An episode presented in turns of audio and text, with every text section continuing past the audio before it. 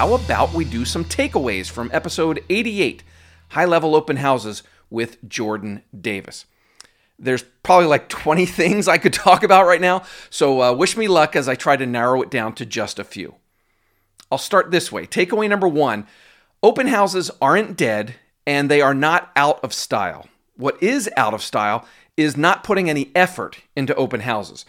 Jordan said if you're just going to do them once in a while, if you're not going to be serious about following up with your leads, you are wasting your time. Takeaway number two the Davis team has a couple different ways that they get people in the door. First, they add each open house to the MLS at the same time that the listing goes live. That way, buyers who are browsing the big real estate portals will see the open house details and they can choose to attend and ignore the portal's lead gen form. They're also very systematic about placing signs.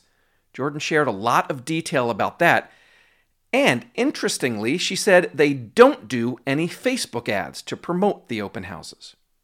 Takeaway number three they are systematic about following up with open house leads. Now, the agent hosting the open only gets to keep one lead, whoever they had the best connection with. All of the rest of the leads go to the team's ISA, who takes care of all the follow up.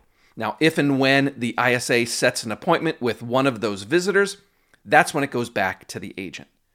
Takeaway number four Jordan and her team are also super systematic about tracking and measuring. They use data to determine which agents handle which open houses.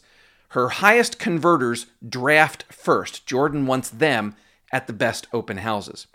They also know how many visitors it takes to set one appointment, how many appointments it takes to get one closing, and so on. Jordan walked us through all this back at the very beginning of the conversation. In a nutshell, she said they know that it takes about four open houses for them to get one transaction. And she said they have scoreboards everywhere to keep everyone together and accountable. I could go on and on. Let's wrap it up there. Those are your takeaways this week.